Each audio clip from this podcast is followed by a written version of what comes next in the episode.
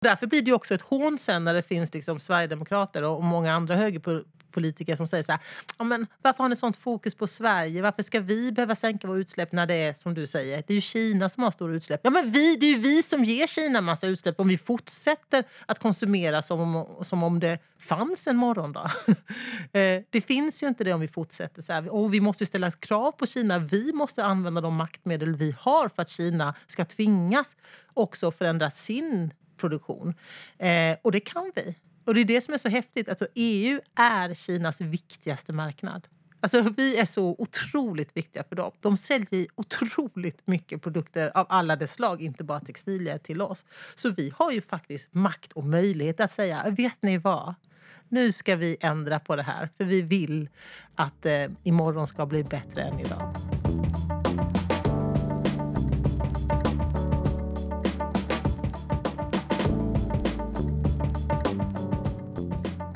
Hej och välkomna till Slow Fashion-podden. Och jag heter Johanna Leiman. Och det här avsnittet så har vi en gäst med som är Alice Bah Kuhnke som är EU-parlamentariker för Miljöpartiet och huvudförhandlare för Europaparlamentets textilstrategi. Så eh, vi ska helt enkelt dyka in i ja, politik och vad händer egentligen kopplat till just textil och mode. Hej Alice!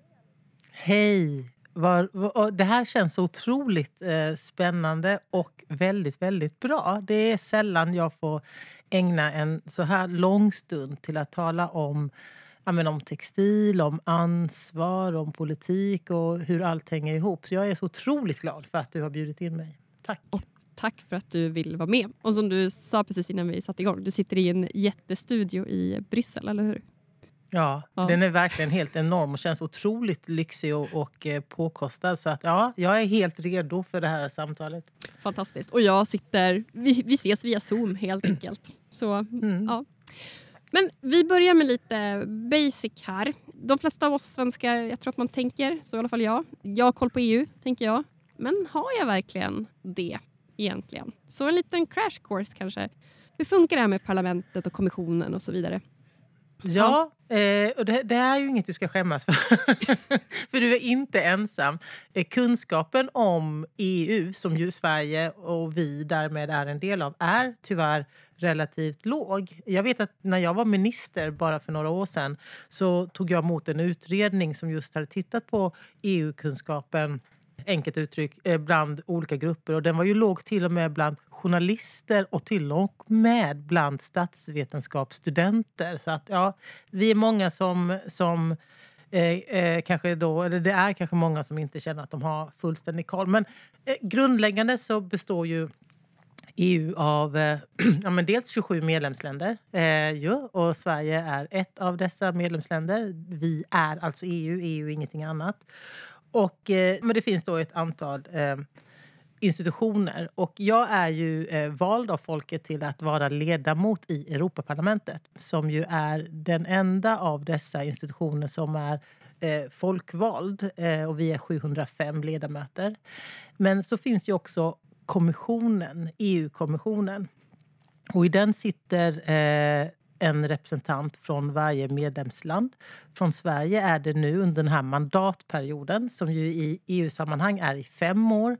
Eh, det, det, är alltså en pågående mandatperiod 2019 till 2024. Och från Sverige i EU-kommissionen är det Ylva Johansson som tidigare var minister i Sveriges regering som är Sveriges representant. Hon ansvarar bland annat för migrationsfrågor. Och så finns det rådet som det slarvigt kallas. Och i, den, eh, i rådet så Eh, sitter då, eller finns eh, e EUs stats och regeringschefer. Och det är också ett ministerråd. Så det är där, när man är minister, som man träffar alla andra kulturministrar eller alla andra finansministrar och så vidare. Och så vidare. Eh, men så finns det också en domstol. Och så, eh, det finns liksom olika institutioner som är EU-institutioner. Men det som är viktigt här och nu det är ju då att vi, eh, jag är ledamot i EU-parlamentet. Jag är en av 705 och jag jobbar i två olika utskott. Alltså alla vi ledamöter jobbar då i ett antal olika utskott. Och jag jobbar i ett utskott som heter LIB-utskottet eh, som är utskottet för medborgerliga fri och rättigheter. Men jag jobbar också i jämställdhetsutskottet som ju arbetar med jämställdhetsfrågor. Men så finns det, det finns transportutskott och det finns eh, Eh, eh, det finns en massa olika utskott som man kan jobba i. Och hur, Det, vad- det här var vad- väldigt grundläggande. Det är Ja. perfekt. Vad är det som avgör vart man hamnar? Liksom? Är det, I vilket utskott? Ja. Ja, nej men, eh, ja, förhoppningsvis så hamnar man inte bara i ett utskott utan förhoppningsvis så får man arbeta i ett av de utskott där man känner att de frågor som man gick till val på eh, hanteras. Och, eh, jag eh, blev placerad överst på eh, Miljöpartiets eh, lista inför då EU-valet 2019. Och jag är då också delegationsledare för Miljöpartiet i EU-parlamentet. Och mitt ansvar är ju då att jag tittade på vilka frågor vi gick till val på. Och Det är ju enkelt uttryckt klimat, miljö, mänskliga rättigheter och demokratifrågor. Det vill säga, det var det vi lovade våra väljare att vi ska kämpa för om de röstar på Miljöpartiet och på oss. Så det första jag gjorde när jag kom till parlamentet då efter valet i maj 2019 det var att jag började förhandla med de andra miljöpartisterna i EU. Och förhandla det är ju ett snällt uttryck. Men sanningen är att jag började slåss, men bildligt talat slåss om vilka eh, positioner, vilka utskott vi skulle arbeta i. För då är det ju då eh, miljöutskott, och energiutskott och transportutskott och utskott för mänskliga rättigheter, och jämställdhet och demokrati som vi ville ha. Men det vill ju alla miljöpartister från hela EU ha. Så alla vill ju jobba i samma, ja, vad ska man säga, tre till fem utskott. Men jag, blev, eh, jag var framgångsrik i eh, de här slagen. Så eh, Per eh, Holmgren, Jakob Dalunde och jag har då lyckats eh, komma just eh, och få arbeta just i de utskott där man hanterar klimat, miljö, mänskliga rättigheter och demokratifrågor. Så man hamnar inte bara förhoppningsvis av en slump utan förhoppningsvis så, så lyckas man som, som jag gjorde se till att vi får arbeta med de frågor vi vill arbeta med men sen har man det här med partigrupper och arbetsgrupper och sånt där också. Eller hur? Precis. Ja. Ja, och, eh, så att man får ju alltid arbeta med alla frågor i någon form om man är aktiv i sin grupp. Och jag, eh, eller vi miljöpartister, vi arbetar då i en grupp som heter Gröna gruppen. Eh, Socialdemokraterna jobbar i SOD-gruppen och Centerpartisterna jobbar i en grupp som heter Renew och Kristdemokraterna och, och Moderaterna jobbar i en grupp som heter EPP och så vidare. Och så vidare. Men vi Jag jobbar i grön... i, från svenskt perspektiv har det varit aktuellt också med den liberala gruppen tänker jag och svenska Ja, precis. partiliberalerna. Re- Ja. Ja, Renew- Renew-gruppen är ju den gruppen där både Centerpartisterna och Liberalerna eh, arbetar i. Och där har det nu varit ett stort tjohej, eh, med rätta därför att eh, Liberalerna har tyckt... De andra, EUs liberaler, eh, som vi då med rätta också kan kalla riktiga liberaler, de har blivit väldigt upprörda eh, och haft en oerhört allvarlig ton när de har kritiserat hur det kan komma sig att de svenska liberalerna faktiskt eh, sätter sig i en regering som är beroende eller som bygger på Sverigedemokraternas politik. Vilket går i, i rakt motsatt till hur eh, liberala partier i många andra, de flesta andra EU-länder arbeta. Så ja, så är det. Vi jobbar då i de olika grupper. Och jag är också då, vad det gäller i den gröna gruppen, har jag också blivit vald av den gröna gruppens eh, politiker att vara en av sju som sitter i vår styrelse. Så det betyder ju att jag är extra insatt, eller ska vara extra insatt i alla de frågor som parlamentet hanterar. Det vill säga också frågor som inte alls hanteras i, i de två utskott jag jobbar i. Ja, nu, det, här var, det här blir ju nästan som en statsvetenskap kurs A i, liksom, i, i, EU, i, i EU fungerar. Ja, Men sen är det ju då, det som vi gör det är ju att vi om, man, om, man, om någon från någon, någon annan världsdel skulle fråga men vad gör EU-parlamentet? Då skulle jag, och jag bara får uttrycka mig med en eller två meningar. Då skulle jag säga att vi stiftar lagar för EUs alla, eh, alla medlemsländer. Och det är ju, eh, alltså, det är ju dryga 500 miljoner människor eh, brukar vi slänga oss med. Så vi är ju världens näst största direkt folkvalda församling, eh, lagstiftande församling. Den största finns i Indien. Men annars är det vi. Eh, och det är ju hur, varenda gång jag eh, uttrycker detta eller säger det här så slås jag av hur stort det faktiskt är. Eh, och det är ju inte bara så att vi stiftar lagar lite så här på, på marginalen. Utan det finns ju studier som visar att ungefär eh, 60 till 80 eh, procent av den, eh, av den politik som, som görs och bedrivs i våra kommuner, det vill säga väldigt nära människor i Sverige, det är eh, politik som eh, har sin botten i vad vi här i e- EU-parlamentet och i EU har stiftat lagar om. Så människor som lyssnar på den här podden är mycket mer beroende av vad vi gör i EU-parlamentet. Mycket mer än vad man eh, känner till och kanske mycket mer än vad många kommunpolitiker eller nationella politiker vill erkänna. Det är vi som styr mycket av det som faktiskt sen sker. Mm. Och det kan ju vara lite hoppfullt också om man nu till exempel då, som jag tror du håller med mig om det här, man är lite deppig över eh, svenska regeringens klimatpolitik just nu ja. till exempel. Nej men verkligen. Eh, och så har det ju inte varit tidigare. Utan nu är vi ju i Sverige i en situation, eh, i stort sett ja, men i alla fall grovt uttryckt för första gången sen, sen vårt medlemskap i EU där EU eh, med en sån tydlighet eh, vill mer än vad den svenska regeringen vill när det handlar om att skapa förutsättningar för kommande generationer. Eh, för den svenska eh, miljö eller, och framförallt klimatpolitiken är ju en politik som ökar utsläppen. Det vill säga, eh, och det här är inte tyckande utan detta är faktum. Och det säger alla expertorganisationer, alla civilsamhällesorganisationer. Och, eh, att den politiken som nu eh, bedrivs av Sveriges regering det är en politik som ökar utsläppen och skapar sämre förutsättningar för kommande generationer. Och där EU inom flera områden har politik som faktiskt skulle minska utsläppen. Mm. Mm. Det känns lite hoppfullt ändå. Och på tal om ja. det då, du är huvudförhandlare för eh, Europaparlamentets textilstrategi, precis som jag sa i inledningen. Och lite varför jag frågade just dig också om du ville gästa det här poddavsnittet. Um, mm. alltså jag är inte huvudförhandlare för alltså den här textilstrategin och, den, och det, det här är ju också en del av liksom hur, hur arbetet går till i parlamentet. För, för hela strategin, den arbetar man främst med i Envi-utskottet, som det heter.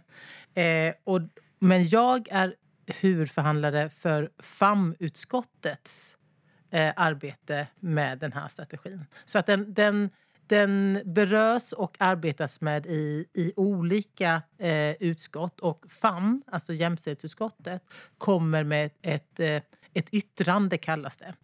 Eh, och det kan väl enklast förklaras som att det ofta är ett utskott som hanterar eh, huvuddelen av de olika delarna. Men så finns det ju andra utskott som också har åsikter och kompetenser om det som ska hanteras. Och FAM-utskottet, alltså jämställdhetsutskottet, är ett sådant utskott. Och det är där jag driver arbetet. Men den som har huvudansvar i ett annat utskott? så att säga? Ett, ett huvudansvaret Huvudansvar. för den här mm. ligger i ett annat utskott. Då är jag med, tack. Ja. Men och vad, eh, vad, vad, betyder det här då? Liksom, vad är på gång just nu kopplat till textil? Ja, det är ju väldigt, väldigt eh, mycket. Eh, men dels så har ju då kommissionen, de har ju lagt fram eh, eh, och presenterat eh, en politik. Det har vi vetat under lång tid att de skulle göra vad det gäller textil. Och det har ju gjort att vi då har arbetat på många olika håll med att försöka påverka vad de lägger fram. Det har vi gjort nästan jag tror att jag har gjort det sen jag kom hit, för vi har vetat att det här skulle komma. Och det har ju betytt att jag då under eh, flera år nu har eh, träffat olika intressenter. Det vill säga, jag har träffat eh, människor som eh, berörs av hela kedjan. Eh, allt från fackförbund som då representerar arbetarna till eh, företagen som, som säljer eh, kläder, skor, textilier av olika slag. Eh, till ja, men, hela kedjan. Alla till människor som är experter på kemikalier eller på luft eh, och vatten och så vidare. Och så vidare. Men EUs eh, strategi eh, är eh, då ett, ett paket kan man säga som, som omfattar väldigt mycket.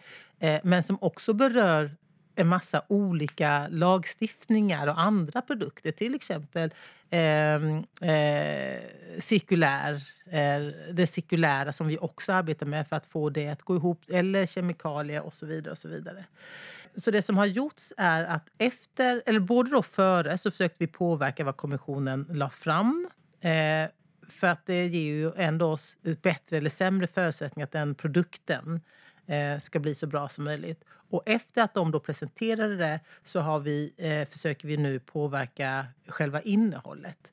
Eh, Och den här strategin eh, den tar upp eh, en massa och stora problem med produktion och konsumtion eh, av eh, textilier. Eh, och den eh, försöker på olika sätt eh, skriva fram eh, hur vi ska komma till rätta med de stora problem som, som vi ser. Eh, och då kan det vara, ju vara allt ifrån eh, information om hur kläder har producerats eh, till eh, hur vi stoppar överkonsumtion och överproduktion till vad man gör med, med, med textiler, kläder som inte blir sålda. Vi vet ju att det är ett faktum att väldigt mycket förstörs. Till att man ska få enhetliga regler i olika länder om, om hur man både upplyser konsumenter om vad det är för produkt man köper till att de som då producerar de här produkterna har haft samma, samma regelverk att förhålla sig till.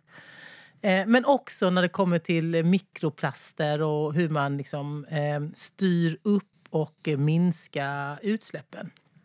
Så att, ja, det är eh, en, en massa olika områden som den här strategin täcker över. Det låter ju väldigt komplext. Det är jättekomplext, men också därför så viktigt att den håller ihop. För det är någonting som ofta har lyfts i de många olika samtal jag har haft med de här olika intressenterna. Och jag har haft eh, runda bordsamtal där vi har samlat deras eh, Eh, kunskaper, tankar, åsikter, förhoppningar, rädslor och så vidare.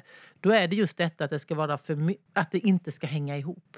De har varit rädda att först kommer det en lagstiftning om till exempel kemikalier. Sen kommer det en annan om eh, cirkularitet och så kommer det en tredje om något, något annat. Och så talar de inte samma språk utan har motstridiga krav. Och då blir det ju otroligt svårt för de producenter som faktiskt vill eh, bli bättre och göra bättre att, att förhålla sig till. Så att ja, det är komplext och eh, det är omfattande. Men det ger, det ger ju också en möjlighet att om det här eh, kan bli bra så kan det bli väldigt, väldigt bra.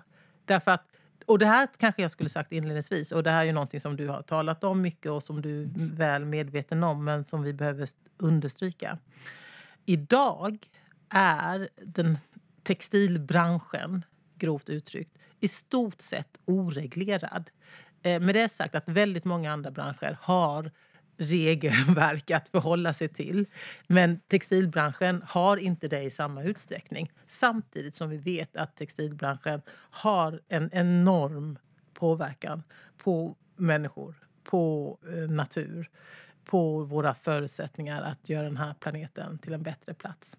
Så att det här behövs, eh, men det kommer ju kräva en massa arbete. Hur ser ut tidslinjen för det här? Vart är ni nu? Och... Ja, nu har, ja, det är en jättebra fråga. För nu har vi ju fått det i parlamentet. Så nu eh, har vi ju då eh, kommissionens textförslag som vi då är inne och ändrar i och lägger förslag på. Och sannolikt så kommer ju det här vara klart före eh, den här mandatperioden är slut. Och det är ju först i vad blir det, i 6 juni så är det nästa EU-val och vi vill ju att det här ska vara klart långt innan dess. Förhoppningsvis så sker det redan om ett halvår att den faktiskt är i mål. Men vi kan inte säga säkert när det sker för det beror ju på hur, hur snabbt eh, vi arbetar, eh, hur, när när, efter att vi är klara med det från parlamentets sida, hur snabbt kommissionen hanterar det och så vidare. Och så vidare. Så att det, det är svårt att säga exakt datum, men mm. förhoppningsvis så snart som möjligt och, och, i god tid innan den här mandatperioden är slut.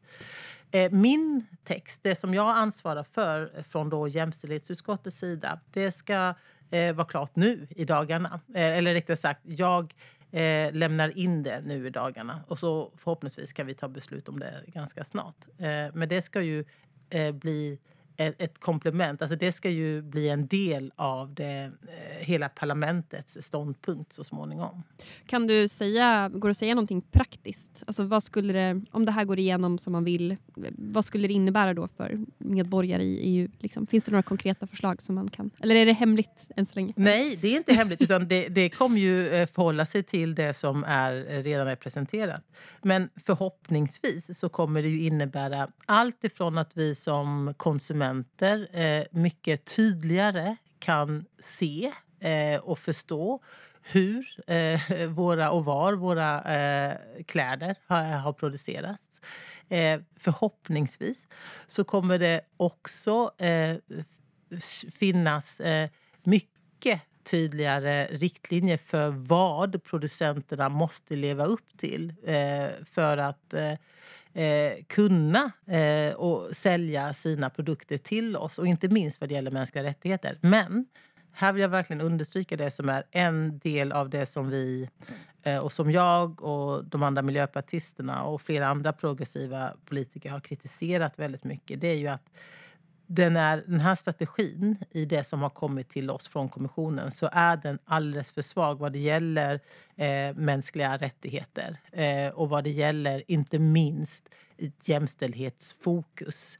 Eh, vi vet att det är eh, eh en majoritet kvinnor som arbetar inom textilbranschen. Och detta till trots så, så saknas det ett jämställdhetsperspektiv.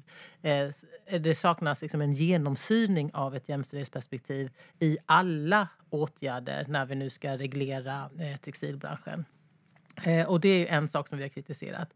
Vi, vi tror att det kan komma ut bra saker ur den här strategin men det vi är kritiska till är ju också att det inte finns några bindande mål eh, för att minska eh, vår eh, påverkan på miljö och klimat. Eh, för det vet vi att om vi har ett bindande mål att så här med så här många procent eh, ska det minska till exempel.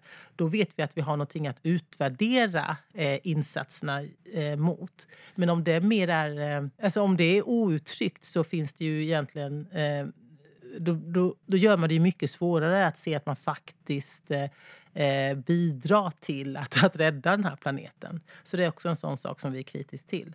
Men förhoppningsvis så kommer ju också den här strategin vara en, ett verktyg för att vi ska samordna alla de andra och olika initiativ som finns.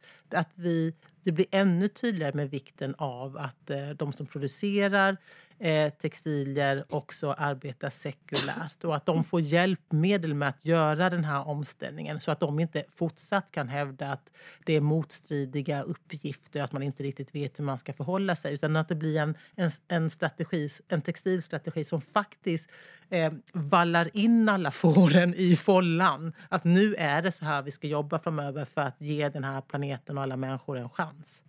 Men Förhoppningsvis. Ja, precis. Och där, där tänker jag också att det finns ju också andra förslag kopplat, eller hur? Alltså, som ja, berör textil. Jag tänker på det här till duty diligence som det har pratats ganska mycket om. Vill du beskriva ja. lite vad det är? Bara. Ja, eh, due diligence som det heter på, på engelska och som eh, mm. känns härligt att slänga sig med. Eh, det låter bra i munnen. För på svenska så kallas det ofta, jag har det nedskrivet här, tillbörlig aktsamhet eh, eller då konsekvensanalys. Konsekvensanalys är ju ganska enkelt också. Eh, och den, eh, det är alltså en... Eh, eh det, den, det filen, eller det arbetet, det heter Corporate Sustainability Due Diligence, alltså CSDD. Och det handlar om eh, obligatoriska rapporteringskrav. Eh, och det är helt enkelt en, en åtgärd som är av största betydelse därför att många företag eh, försöker på olika sätt eh, eh, hänvisa till att det inte är de utan det var en av deras underleverantörer som inte levde upp till mänskliga rättigheter eller som utnyttjade barnarbete eller att det var inte tillräckligt bra arbetsmiljö i fabrik och så vidare. Men att de ska inte kunna eh, ducka det ansvaret utan att vi ställer krav på att de måste kunna visa på att de har tagit ansvar för allt som har skett i hela kedjan. För det är klart att bakom ett eh, ett örhänge från, från H&M så finns det ju jättemånga led eh, i att det där örhänget ska finnas i butik och, och, köpas för en billig peng för oss. Och vi, de ska inte kunna säga att det sista ledet var vad de hade koll på när de packade de här örhängena. Utan vi vill faktiskt veta hur det sattes ihop eller också kanske till och med var, var de olika materialen eh, kommer ifrån och hur de har producerats. Så därför är den, det arbetet eh, otroligt viktigt. Och den lagstiftningen den förhandlas just nu i parlamentet. Men återigen så är det ju det finns hela tiden små luckor som är svåra att komma åt. Och här är det ju så att de som kommer omfattas av den här, det är framförallt de stora företagen som har fler än, än 500 anställda. Men textilindustrin är då en del av, av de som kommer omfattas av detta med företag som har mer än 250 anställda. Men ja, det är en, en av de produkter som också påverkar eh, textilbranschen i stort. Ett annat är något som heter greenwashing-förordningen. Eh, sustain, substanitating green claims. Substanitating green claims, ja. Det, ja. Härliga engelska ord. ja, precis. Eh, och det handlar om en lag som kräver certifieringar och tredjepartsverifiering av hållbarhetsmarkeringar. Och för att det ska inte gå, där vill vi sätta stopp för. Målet är att sätta stopp för företag som, som kallar sig för hållbara eller har någon sorts ekomärkning byggd på egna kriterier. Alltså en egen hållbarhetsmärkning. Ett sådant exempel som jag själv... Ja, ett av många exempel som jag stämmer på det är ju H&M's eh, Conscious eh, Choice. Som, eh, och jag, vet, eh, jag tror att det är du eller är det någon annan som pratar om det eller har pratat om det. Men eh, där, det, där det kan vara så att bara en, en liten procentandel av, av plagget eller några få procent är gjord av eh, till exempel ekologisk bomull. Vilket är missvisande och eh, för ja, konsumenterna, köparna bakom ljuset. Det, det, det gäller ju egentligen alla certifieringar. Jag tänker även alltså alla företag som har sina egna men egentligen också, om man nu ska hårdra det, att tre, liksom, riktiga tredjepartscertifieringar, om man använder det för att sälja volym så faller ju lite poängen. Sen ja. är det svårt kanske att komma åt i liksom, lagstiftning men just att det ändå, ja. Absolut. Och det här, detta ska med Green Claims, det ska presenteras i, i slutet av eh, november eller början av december. Så det är också på gång. Det här är separata saker? Så, ja, ja. Det, det är en egen del. Mm. Och sen har vi också EUs avfallsdirektiv och vi har ju taxonomin som ju också berör eh, av hur vi ska främja eh, hållbarhet. Och vi har något som heter Forced Labour Product Ban där Eh, vi då ska komma åt det faktum att eh, närmare eller uppskattningsvis 28 eh, miljoner människor är i olika former av tvångsarbete. Och det här är produkter som säljs i EU och köps eh, av oss. Och där har vi eh, miljöpartister, EUs miljöpartister drivit på att vi ska förbjuda eh, produkter som, som tillverkas av eh, tvångsarbete. Och, och, den, och det arbetet det fick vi verkligen brett stöd eh, från andra partigrupper också. Och kommissionen presenterade ett förslag om detta i september och nu ska vi arbeta med den frågan också så att vi får fram en, en tydlig lagstiftning kring detta. Så ja, det är jättemycket på gång. Nu mm. gäller det ju, precis som så många av de företag som jag har träffat eh, är oroliga för, att alla de här olika delarna faktiskt går hand i hand och att vi får en produkt, brett uttryckt då, på plats som faktiskt leder oss i rätt riktning. Och samtidigt så känner jag också att när jag har talat med de olika intressenterna och inte minst med företagen. Det finns de, de, är ju inte alla av ondo, utan de förstår ju också att de behöver förändra sig. Och då tänker jag att vi politiker, att jag som politiker har en, en stor uppgift i att, att hjälpa dem också att göra rätt. Det ska inte bara vara lätt att göra rätt för oss konsumenter, utan företagen ska också få det lätt att göra rätt. Och något som de ofta lyfter som en, en, ett problem, ett hot för deras eh, affärsidéer det är ju att de ska konkurreras ut av eh, producenter, företag från till exempel Kina som då får sälja eh, eller de är rädda för att de ska få sälja sina produkter i EU inklusive i Sverige, till en mycket billigare penning eftersom deras produkter då eh, riskerar att ha producerats under andra förutsättningar än vad vi ska tvinga de europeiska företagen till. Och just därför så har ju vi gröna sedan länge kämpat för att vi helt enkelt ska sätta tullar på eh, produkter som inte vi får tillräckliga garantier om har producerats under de bästa av villkor och de villkor vi ska kräva av EUs eh, företag och producenter. Men är det någonting som är på gång? För det här går ju att koppla väldigt relaterat till Shein till exempel. Jag gjorde ett helt poddavsnitt om det och då pratade vi just om det här att man deras affärsmodell är ju lite att hitta luckor i att ja, men privatimporten omfattas mm, inte ja. av kemikalielagstiftning. Det är inte som du säger, kan man komma åt det genom då eh, just det här till exempel? Ja, det är ju exakt vad vi, eh, miljöpartisterna i EU, vill att vi ska komma åt. Eh, att de ska inte få sälja sina varor här. Men samtidigt som vi gör det, eh, för, arbetar för att göra det så otroligt svårt för produkter gjorda under tvångsarbete, gjorda med en enorm konsekvens för klimat och miljö, inte ska kunna säljas i EU så måste vi också se till att EU-företag, alltså våra företag, lever upp till de här kraven. Mm. Så det är flera parallella spår som vi jobbar med hela tiden. Mm. Men som sagt var, det finns ju många som i allt det, det, vi inte har pratat om så här långt och för i allt detta så finns det ju människor som tjänar väldigt mycket pengar på mm. att förstöra eh, vår planet och på att utnyttja människor. Eh, och det är ju uppenbart så att vi hela tiden eh, slåss mot ett sorts, eh, vad ska jag säga, det är ju något stort eh, monster som bara vill tjäna, tjäna pengar till varje pris. Till varje pris. Eh, och det, är, det här huset som jag nu sitter i källaren utav är fyllt av lobbyister som eh, eh med olika argument förklarar för oss politiker varför det vore så förödande om vi liksom gick in och reglerade, satte lagar om mänskliga rättigheter och skydd av eh, vår natur eh, på pränt. Därför att det skulle förstöra hela deras affärsidé och då skulle de inte kunna vara en bra arbetsgivare som ger massa människor jobb, som betalar skatt och så vidare. Mm. Ja, så motståndet finns. Och Jag ska fråga om det alldeles strax. Men jag ska bara fråga upp två begrepp här så att det blir tydligt för den som lyssnar. Snabb sammanfattning. Taxonomin och avfallsdirektivet. Vad innebär det? Här, ja. På en minut, typ. Jo, taxonomin, detta eh, helt oförståeliga begrepp. Eh, det handlar om vilka industrier som ska kunna klassas som hållbara. Det är det enkla. Eh, vilka ska kunna klassas som hållbara? Och då pågår det ju en, en intensiv debatt, ett, ett politiskt bråk om ja, men vad är hållbart egentligen.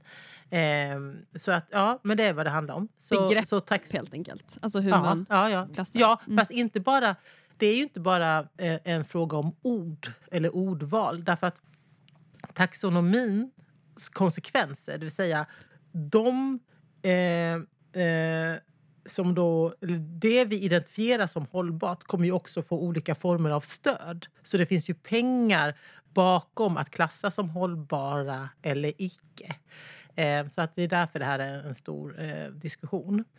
Och eh, när det gäller EUs avfallsdirektiv så handlar detta om att direktivet kommer identifiera en avfallshierarki som då omfattar förebyggande insatser, återanvändning, återvinning och återvinning för andra ändamål och avfallshantering.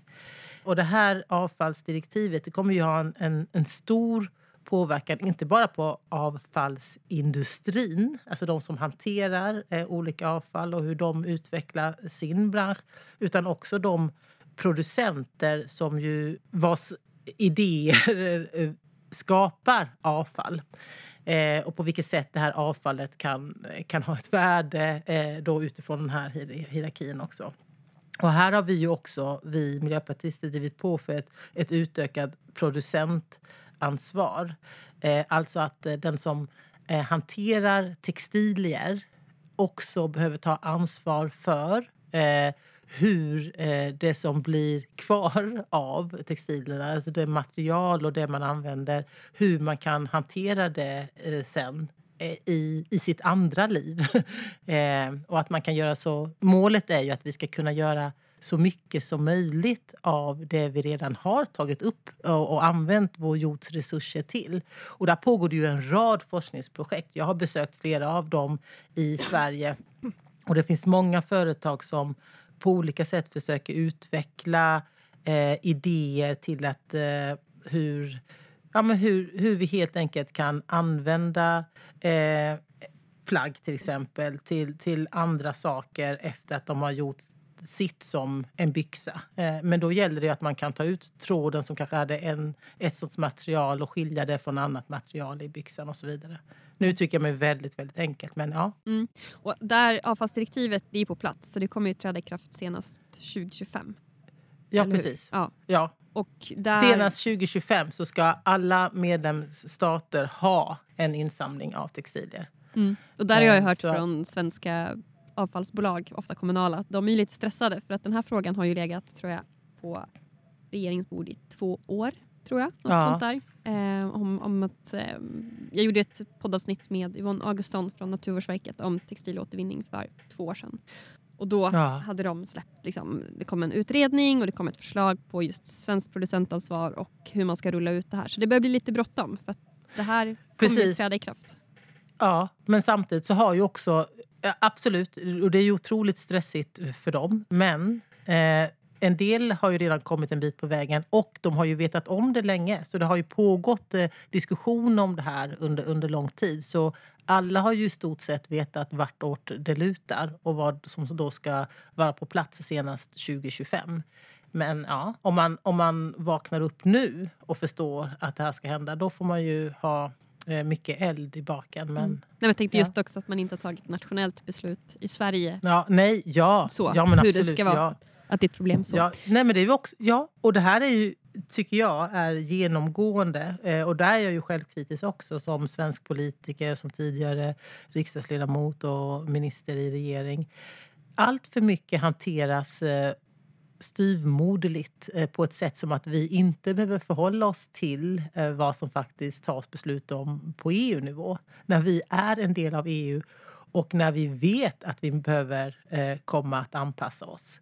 Ehm, så det är ju, ja absolut, det är eh, för dåligt att man inte har getts de bästa förutsättningar att faktiskt kunna göra ett, ett väldigt bra jobb. Vilket jag vet att många inom avfallsbranschen vill eh, och tror på. Men då behöver man ju också få de, de resurser och det stöd man behöver för att ställa om sin bransch.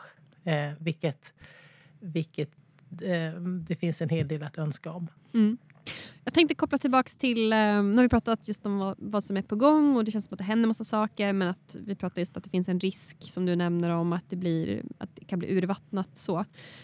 Och kopplat till lobbyister och så vidare och starka krafter såklart. Ehm, på vilket sätt, om man kopplar det till, till mig eller oss som lyssnar och sådär, på vilket sätt kan man som EU-medborgare trycka på för att politik och lagstiftning ska bli hårdare när det gäller just hållbarhetsfrågor?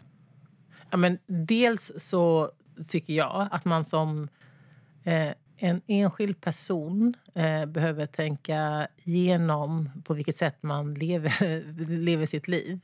Eh, och det här, för jag vill dela upp det, det här svaret i två delar. För, men det, om vi börjar det som är närmast en själv, alltså hur man själv lever sitt liv. Och försöka bidra till den förändring vi vill se Alltså att man som person försöker bidra till den förändring man vill se på en strukturell nivå. Därför att det räcker ju inte att eh, några enskilda personer gör förändringar, alltså tänka över hur, vad man konsumerar. Eller vi brukar prata om bilen, biffen, bostaden och börsen. Ju. Eh, men för vi måste ju också få politik på plats som, som gör det lätt att göra rätt för de många. Men jag tycker därför att man ska göra båda saker. Alltså dels titta över sitt eget liv. Alltså vad konsumerar jag? Eh, och när vi nu då talar om textiler i sak. Eh, på vilket sätt eh, brukar jag eh, textilier eh, och andra eh, vackra saker? eh, vad kan jag göra som eh, bidrar till att de producenter som jag tror eller som jag vet tar sitt ansvar eh, inom de här olika perspektiven vi har berört faktiskt eh, eh ser att vi är konsumenter som är beredda att köpa deras produkter och så vidare. Så det kan man ju göra. Men sen så tycker jag ju att det, det stora man ska göra det är ju att, att rösta eh, eh, rätt. Alltså rösta för eh, politik som faktiskt bidrar till att skapa bättre förutsättningar för kommande generationer. Både här och där. Eh, mycket av det som vi har på oss eh, och det vi förbrukar görs. Eh, jag tycker också att man ska samtala om det här. Eh, lyfta frågan. Våga, våga vara lite obekväm. För det är ju för, det är ju för jävligt rent ut sagt. Att, vad är det? Att vi i genomsnitt använder en nyköpt tröja 8 till 10 gånger. Mm. Eh, det, är ju, det, så det är ju helt sjukt. Och det är ju för jävligt att vår, vi talar om, ja, inte den nuvarande regeringen, men alla vi andra, att tala om att minska våra utsläpp. Men vi gör utsläpp på andra sidan jordklotet där de här kläderna produceras. Det är ju för jävligt att vi vet att arbetsvillkoren i fabriker i Sydostasien fortfarande är under all kritik. Men allt det här, att det här bara pågår. Vill man leva sitt liv i en låtsasbubbla? Hur kan man... Ehm, och jag vet att jag låter som den gamla Fairtrade-generalsekreterare jag är. Men jag kan inte fatta hur man kan på riktigt kan ta på sig kläder eller gå och köpa kläder i vilken eh, snabbkedja som helst utan att faktiskt allt som ofta i alla fall reflektera över hur kan den här tröjan vara så billig? Hur kan de här byxorna vara så billiga? Alltså på riktigt! Då har man ju, alltså, nej men jag tycker mm. att det är helt ofattbart. För det går ju inte ihop. En tröja kan inte kosta eh, 70 eh, kronor. För det går inte, för då har ju någon inte fått tillräckligt med betalt någonstans i den här långa kedjan. Alltså jag, nej. jag vet att jag låter lite rabiat, men jag, jag, jag, alltså, jag, jag tycker att det är att, att verkligen ha låst in sig i någon sorts fantasivärld om hur allt hänger ihop. Jag håller med dig. Så, jag, så ser ju inte världen ut, eller hur? Nej, och jag tänker också det här, precis som du var inne på där, att det är väldigt lätt också att vi pratar om att det är Kina som borde sänka sina utsläpp. Men som du säger, kontexten är ju att hade vi producerat vi... våra saker själv så hade utsläppen ja. legat här. Liksom. Eller hur? Och därför blir det också ett hån sen när det finns liksom Sverigedemokrater och många andra högerpolitiker som säger så här, men varför har ni sånt fokus på Sverige? Varför ska vi behöva sänka våra utsläpp när det är som du säger? Det är ju Kina som har stora utsläpp. Ja, men vi, det är ju vi som ger Kina massa utsläpp om vi fortsätter att konsumera som om, som om det fanns en morgondag. Mm. Eh, det finns ju inte det om vi fortsätter så här. Och vi måste ställa krav på Kina. Vi måste använda de maktmedel vi har för att Kina ska tvingas också förändra sin produktion. Eh, och det kan vi. Och det är det som är så häftigt. Alltså, EU är Kinas viktigaste marknad. Alltså, mm. Vi är så otroligt viktiga för dem. De säljer otroligt mycket produkter av alla dess slag, inte bara textilier, till oss. Så vi har ju faktiskt makt och möjlighet att säga, vet ni vad? Nu ska vi ändra på det här, för vi vill att eh, imorgon ska bli bättre än idag. Det, och, måste... det är ju väldigt hoppingivande tänker jag. Just också det där som du nämnde Fairtrade. Att jag minns, eh, både du och jag kommer ju från aktivisthållet, att eh, hösten mm. 2005 så såg jag dig faktiskt föreläsa eh, när jag bodde där. Um, det är jätteroligt. Som generalsekreterare för Fairtrade. Eh, jag var aktiv mm. i Röda Korsets ungdomsförbund så att jag tror vi var så här, tio personer i någon, eh, ja, någon lokal någonstans. så. Men just det här eh, liksom, politik versus aktivism. För det kan man ju mm. Vad känner du idag? Alltså så här, det finns också en kritik kopplat kanske till att en politiker kan inte vara en aktivist. Eller kan den vara det? Eller blir man en tjänsteman? Eller hur? Vad är dina mm. tankar i det, liksom, att kunna påverka? Ja, men jag tycker att det är en jättebra fråga och, och som jag tror att många kanske inte har, har reflekterat så mycket över. För ibland så kan jag som politiker känna att det finns en press på att jag också ska göra eh, väldigt... Eh, att jag ska vara aktivist. Att jag ska eh, ägna... Att, allt för många kan jag känna önskar att jag står ute på demonstration, eller går i demonstrationståg hela dagarna. Men för mig eh, som eh, individ, eller för mig personligen, så är det liksom inte antingen eller under en hel livstid. Däremot så är det olika verktyg i en gemensam verktygslåda där vi skapar förändring. Men för att som aktivist så har man eh, vissa verktyg som man använder i den här verktygslådan. Man demonstrerar, man gör uppror, man protesterar, man använder civil olydnad och så vidare. och så vidare och så vidare. Som politiker har jag ju Eh, andra verktyg att använda i samma verktygslåda för förändring. Jag sitter faktiskt med lagtexter och stiftar lagar. Eh, jag har chansen att, att gå in i vissa rum och, och, ta del av vissa möten, begära utredningar, få fram siffror som kanske inte den enskilda aktivisten kan, men det kan jag utifrån en plattform som politiker. Och det här tycker jag är så viktigt att, att många förstår att vi samverkar ju för ett gemensamt mål. Men vi använder olika verktyg i olika perioder i livet när vi då har de här olika positionerna. Så när jag var aktivist, då använde jag hela aktivistlådan. Nu är jag politiker, då använder jag hela politik politikerlådan och så vidare. Eller eh, politikerverktygen. Om du förstår vad jag menar? Mm. Att det är liksom inte, det är inte antingen eller i resten av ens liv. Utan jag tycker att olika positioner, olika plattformar, olika möjligheter. För det är ju också... Jag menar, jag är ju också eh, rik.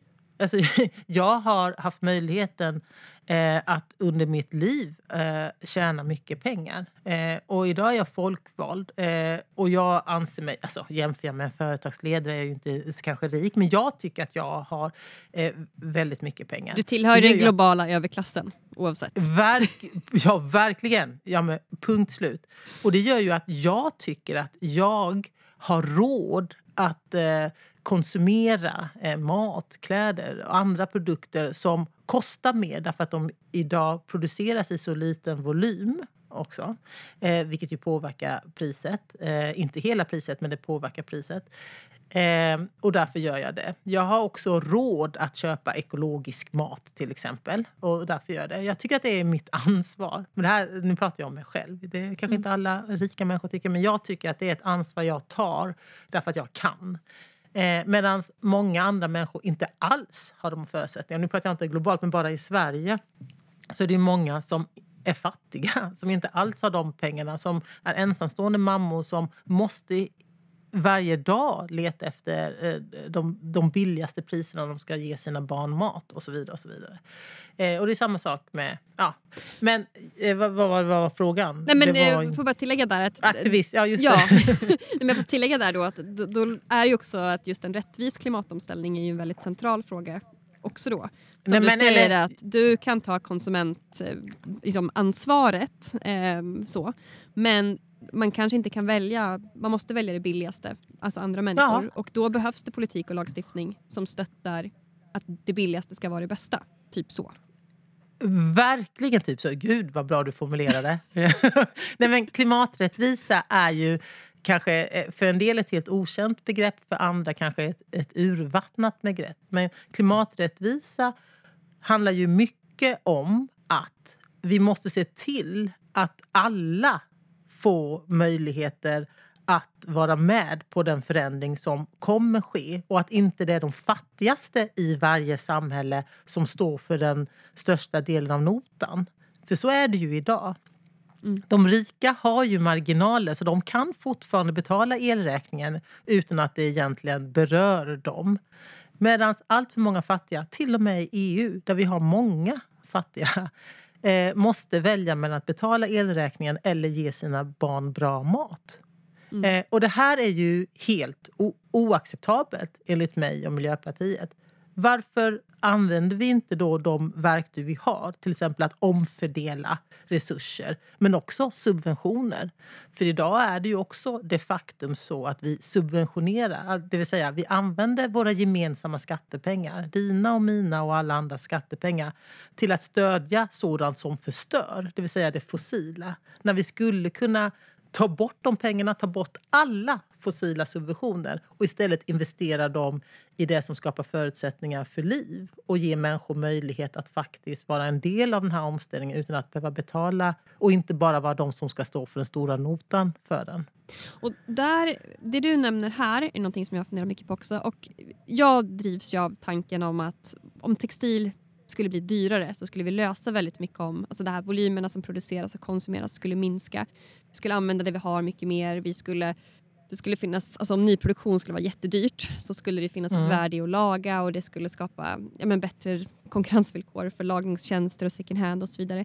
Men det är klart att i det så finns det också ett klassperspektiv. Det är alltid det jag möts av som ett motargument. Att om textil blir dyrare så skulle alla inte kunna konsumera. Um, vad, vad tänker du där? Är det liksom att textil måste bli dyrare och att vi då subventionerar på andra sätt? Att vi stöttar upp med fördelningspolitik på andra sätt? Eller hur? Ja. Nej men eh, ja och, och nej. eller, eh, eller så här, I stort, jag håller med.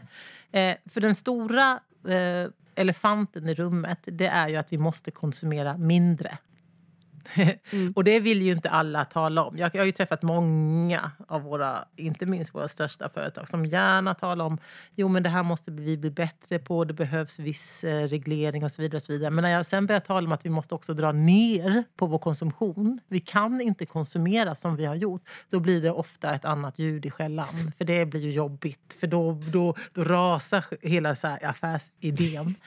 Men så är det ju, vi måste ju konsumera mindre. Och det betyder ju, eh, enkelt uttryckt, så eh, i alla fall kan det mycket väl komma att betyda att man kanske inte köper en jacka om året. Utan man kanske köper en jacka som är väldigt eh, välgjord eh, var femte eller var tionde år eh, när man är vuxen. Och, eller, och innan dess när man fortsatt växer så kanske man byter eller lånar eller lagar och reparerar de kläder man har. Men att det kanske blir väldigt dyrt och någonting som man gör som en investering när man köper en vinterjacka. Och man gör inte det så många gånger genom livet som vi idag allt för många har en vana att göra. Ehm, så att ja, det kommer ju påverka hela vårt sätt att leva och konsumera och prissätta. Men just därför så är ju detta med reparationer någonting som vi miljöpartister kämpade för och betalade dyrt för i förhandlingar med Socialdemokraterna för att få på plats. Ehm, att det skulle bli billigare. Vi skulle sänka liksom momsen, som ju bara är en hittepåskatt på reparationer. För att det skulle bli billigare och bättre för alla. Både de som säljer reparationerna, lagningarna eh, men också för eh, oss konsumenter som behöver få våra eh, jackor eller cyklar eller vad det kan vara lagade. Men nu har ju den borgerliga regeringen valt att, att eh, eh, höja den eh, igen. Vilket ju inte skapar förutsättningar för den här omställningen som vi behöver. Men eh, återigen till din fråga då, det här med volym och, och pris eh, kontra då vad blir dyrt och vad blir inte dyrt och blir det då en klassfråga? För mig eh, som miljöpartist så är det också helt centralt att, att eh, grundläggande eh, saker eller grundläggande behov som vi människor har. Eh, mat, eh, tak över huvudet, eh, kläder ska inte vara en klassfråga. Det är det idag. Eh, I, i, I världen, tveklöst. I stora delar av Europa och EU, ja. Och också i Sverige.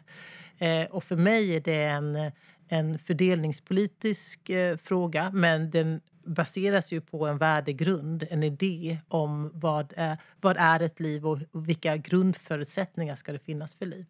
Så där har men vi också en massa... Ja, men argumenten där för att då ha billiga kläder är ju just ur ett klassperspektiv. Eh, alltså att Nej, men det, men nej, nej, ha, okej, nu förstår jag jag menar. Ja. Nej, men den argumentationen håller ju inte ihop. Nej, jag håller med dig. jag håller med nej, ja, ja. Jag tänkte just ja, ja, vem... Du menar så, när de säger så, ja, ja, men vi måste ju mm. ha massa billiga kläder för annars så kommer inte eh, de som inte har mycket pengar i plånboken kunna köpa fina kläder eller kläder överhuvudtaget. Mm. Det är ju kortsiktigt tänk, eh, enkelt uttryckt. Därför att då bränner man ju ljusen i båda ändar. Eh, så att då är det mycket, mycket bättre att vi satsar på att få upp volymerna. Använda våra gemensamma pengar till att se till att det som också är bra producerat, det som inte förstör förutsättningar för våra barn och barnbarn, också finns till ett rimligt pris. Mm. Så, och det, det, här är ju inte, detta är ju ingen naturlag att det, att det ska se ut som det gör idag. Utan det är ju vi människor som har hittat på det. Vi kan också ändra det. Så, eh, ny, vi... så nyproduktion kan man tänka då, det skulle kunna bli dyrare men sen blir det som sagt billigare eller mer liksom rimligt då att second hand och laga ja, saker. Ja, och, all, det, ja, det är ju verkligen mm. det som vi kan styra. Mm. Och vi kan ju styra det eftersom vi också har lagt på skatter och hittat på att det ska kosta. Så skulle vi också kunna styra det. Mm.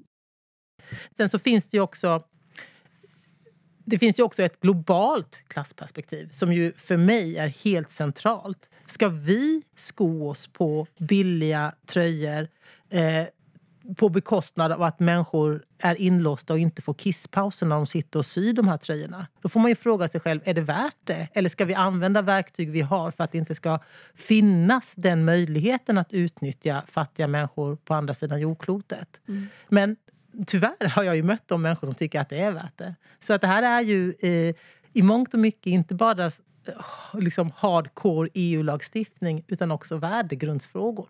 Vilken syn har vi på, på andra människor? Vilken Mm. syn har vi på vårt, vårt eget ansvar? Eh, och så vidare. Och vems Mm. klassfråga, vems klassperspektiv Ja, är ju relevant i verkligen. det här. Men det kanske man också då som vi är inne på att då man kan då kompensera på andra sätt och vis att kläder eller mat kanske ska kosta sitt verkliga pris men att man då kan eh, stötta upp på andra sätt eh, med andra saker. Eh, så. Precis. Omfördela eh, resurser, eh, använda de verktyg vi har.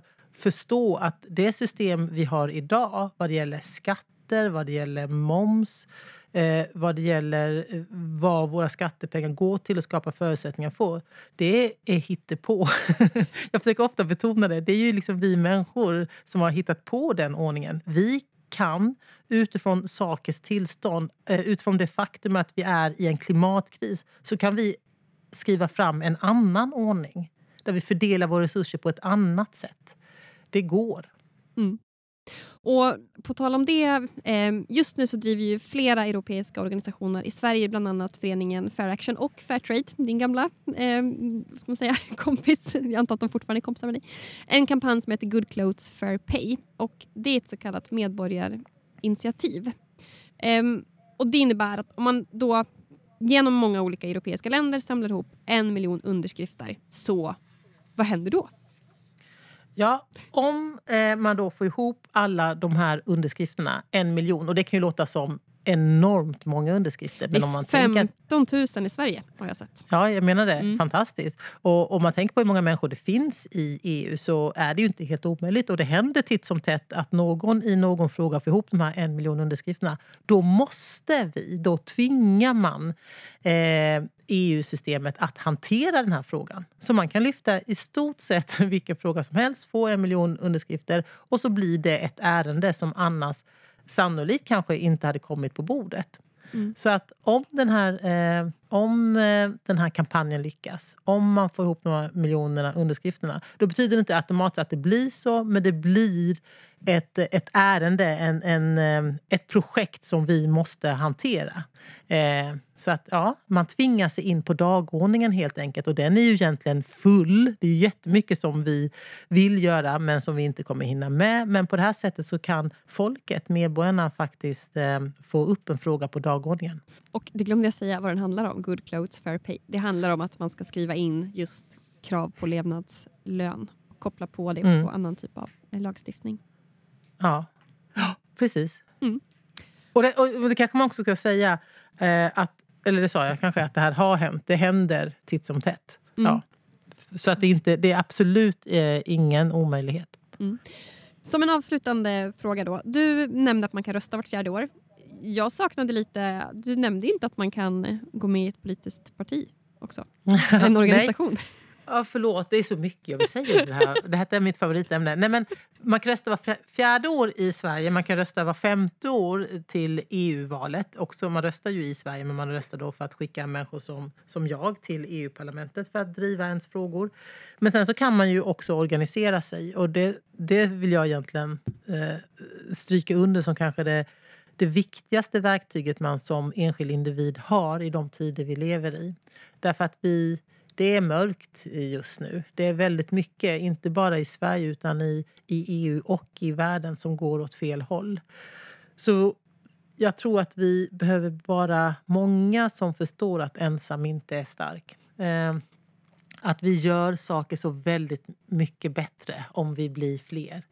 Och eh, att eh, vi tillsammans också kan komma på bättre idéer. Man kan ju tycka att man har en, jätteklok tanke på sin egen kammare men om man får stöta och blöta den också mot andras tankar som kanske är liknande eller helt motsatta så är det ofta så att det kommer ut något ännu bättre. Så att organisera sig i en förening eh, och det kan vara allt ifrån eh, en, Röda Korset, eh, Fairtrade eller ett politiskt parti oavsett vad det är, är en oerhört god idé för att eh, göra världen bättre. Att låta sina egna tankar och idéer studsa mot andras. För några år sedan var det en politiker som sa till mig någonting som har verkligen fastnat i mitt huvud och det är individer i grupp är en opinion. Ah, bra! Väldigt bra sagt. Vill du veta vad som Ja. sa det? Ja, Ja, din eh, partikollega Lorentz Tovatt. ja. Han är fantastisk. Och jag har verkligen Individer, tagit till säg gång till. Säg gång till. Individ, Individer i grupp är en opinion. individer i grupp är en opinion. Lorentz, ja, så rätt. För det är ju verkligen så. Och det ska man komma ihåg. Och speciellt om man känner sig lite dyster eh, eller håller på att tappa hoppet. Sök dig till andra. Hitta någon annan. Gå på ett möte. Eh, jag är i kontakt med många som är nyblivna miljöpartister. Och de, när de berättar om sina första möten eh, efter att de då har skickat in och sagt att de vill bli medlem så får jag så otroligt mycket inspiration och hopp om att de att, det, att, det, att de, en beskrev det här om dagen bara att, att hon har varit på sitt första möte och att, att när hon kom in där i rummet hur glada alla blev att hon kom. Att hon mötte andra som precis som hon kände att Nej, men gud, jag måste ju göra någonting för den här, för den här världen vi lever i. Så det, det kan ge väldigt mycket. Och det kommer att formas utifrån dina egna förmågor och din lust och din tid. Så du behöver inte känna att om du går med i en förening att du måste göra en massa saker och sluta ditt jobb eller sluta plugga eller vad det kan vara. Utan du kan eh, anpassa ditt eh, eller dina engagemang utifrån vad du är just nu. Jättebra poäng. Eh, jag vill också lyfta in något som jag själv tänkt väldigt mycket och det är att mm, vi har kanske också lite, på, lite fördomar mot just politiskt engagemang. Jag har hela tiden tänkt att man måste köpa liksom hela, parti, hela partiets åsikter och nu, ganska, nu har jag liksom förstått att det är inte så, utan man kan gå Nej. med för att forma politiken utifrån det man själv Ja! brinner för. Det finns falanger, det finns liksom ja, olika nej, men intressen. ja, det är jättebra att du tar upp det. För det, har jag också, det möter jag hela tiden. Ja, men jag, jo, men jag tycker som ni i Miljöpartiet i de här frågorna, men inte i den här. Och då, då är det precis som du säger. Nej, men, Jaha, men det, jag vet flera eh, stycken till som tycker precis som du att den där frågan och de skriver motioner och första gången de skrev den så var det inte så många som röstade. Andra gången var det ganska många och jag tror att nästa gång kommer det bli majoritet. Då ändrar ni ju pal- vårt partis politik. För vi är ju inte något som är hugget i sten utan vi är vad våra medlemmar, vad, vad, vad jag och andra som medlem faktiskt tycker. Så jag tycker absolut, gå med i ett politiskt parti, speciellt om du tror på demokrati och på vårt parlamentariska system. Därför att det är Eh, aktivism i all ära. Jag älskar ju aktivism eh, och har ju varit aktiv i det civila samhället under de stora delarna av mitt liv. Men det är inte de som demonstrerar mest som skriver fram lagarna som faktiskt sen kan styra till exempel utsläppen. Utan det gör politiken. Så att engagera sig i ett politiskt parti eh, också är en väldigt god idé. Och som sagt var, du behöver inte... Eller jag blir rädd om jag möter någon som har köpt allt. varenda paragraf och varenda motion som vi har lagt fram. Eh, och sen dessutom så man kan byta parti. För man kanske märker efter ett tag att ah, men nu har jag försökt få den här ändringen eh, på plats och jag har inte lyckats. Eh, men nu ser jag att eh, ett annat parti här har faktiskt eh, eh lyckats genomföra den ändringen eh, som jag stod för och nu arbetar aktivt med just den frågan. Men byt då! Alltså, jag, jag, jag välkomnar reflektion och eh, ödmjukheten inför att man inte vet allt på en gång utan tvärtom kan ändra sig längs vägen. Och tillägg där också, som jag också lärt mig på tal om olika grupperingar och falanger inom ett parti, men också det här att man tycker ganska olika på men I kommuner kan det vara på ett visst sätt och liksom, eh, Mm. nationellt är det på ett annat. Tänker, det har man ju sett ganska mycket nu med regeringen när liksom, Moderaterna i Stockholm går ut och säger så här, nej, vi håller distans till SD till exempel. Mm. Eller att det finns en kritik inom Socialdemokraterna kring hur man har pratat om Tidöavtalet eller så vidare. Det finns liksom, det är liksom som du säger, det är inte en stöpt form utan man kan vara med och förändra det. Men som en avslutande grej då. Jag tolkar det som när du pratar nu om att du nästan har tagit ditt liksom, engagemang eh, ja, men så här, ste, nästa snäpp är, är politiken. Att du har inte förändrats som person men utan mer okej men vart kan jag göra mest påverkan? På vilket sätt? Vart gör Mm. jag det? Typ. Eller tolkar Nej, jag rätt det, då? har- ja, ja, men det har du faktiskt helt rätt i. För det var ju så att Eh, jag har ju under livet fått erbjudande och också efter eh, eh att jag var generalsekreterare för Fairtrade att fortsätta inom civilsamhällessektorn eh, och arbeta på andra organisationer som arbetar för mänskliga rättigheter och demokrati och så vidare. Och så vidare. Men jag har ju känt att eh, politiken och arbeta utifrån vårt parlamentariska system och med lagstiftning och få till de här strukturella förändringarna har lockat. Så jag jag skulle inte säga att det är nästa steg eh, på en någon sorts hierarkisk ordning högre upp. Utan tvärtom att jag har tagit en annan väg just nu. Men sen är jag ju också miljöpartist som ju innebär att vi är ju det enda parti i Sveriges riksdag som har en rotationsprincip. Därför att vi tror inte att en människa ska sitta på en post för resten av sitt liv vilket vissa andra, Socialdemokraterna och andra har som liksom mer en vanlig ordning. Utan vi tror att man ska vara utanför politiken, sen ska man gå in i en period av sitt liv, sen ska man gå tillbaka ut i verkligheten och så vidare. För vi tror att det är bra. Vi tror att det är dåligt för eh, både individer men framförallt för den politik man bedriver om man eh, fastnar i en bubbla av att få, ja, men också när man får betalt, alltså ersättning för att vara folkvald, som, som jag ju får. Eh, så jag kan ju inte göra just det här jag gör just nu i, i resten av mitt liv, utan jag får ju vara här i max två mandatperioder. Sen så ska jag ha gjort plats för någon annan miljöpartist som eh, vinner människors förtroende och driver grön politik. Eh, så att ja, det här är en, ett, en... Nu gör jag detta. Eh, om några år så gör jag något annat. Men mm. förhoppningsvis så arbetar jag fortsatt för en, en bättre värld för fler. Mm. Så vart kan man skapa mest förändring med, med sin verktygslåda? Det låter ju som du, som du säger, du är inne på det är samma sak men man använder lite olika verktyg vid olika perioder. kanske. Ja, jag brukar ta, ofta tala om och uppmana till att gör vad du kan med det du har där du är. Jag tror inte att jag gör mer skillnad för att eh, jag är med och skriver fram en lagstiftning eh, än vad en, en, en, en tant i 70-årsåldern gör när hon faktiskt tar hand om sin granne som inte har någon annan. Alltså skillnaden mäts... Förstår du? Det här blir kanske filosofiskt, men för mig så kan hennes skillnad vara mycket större.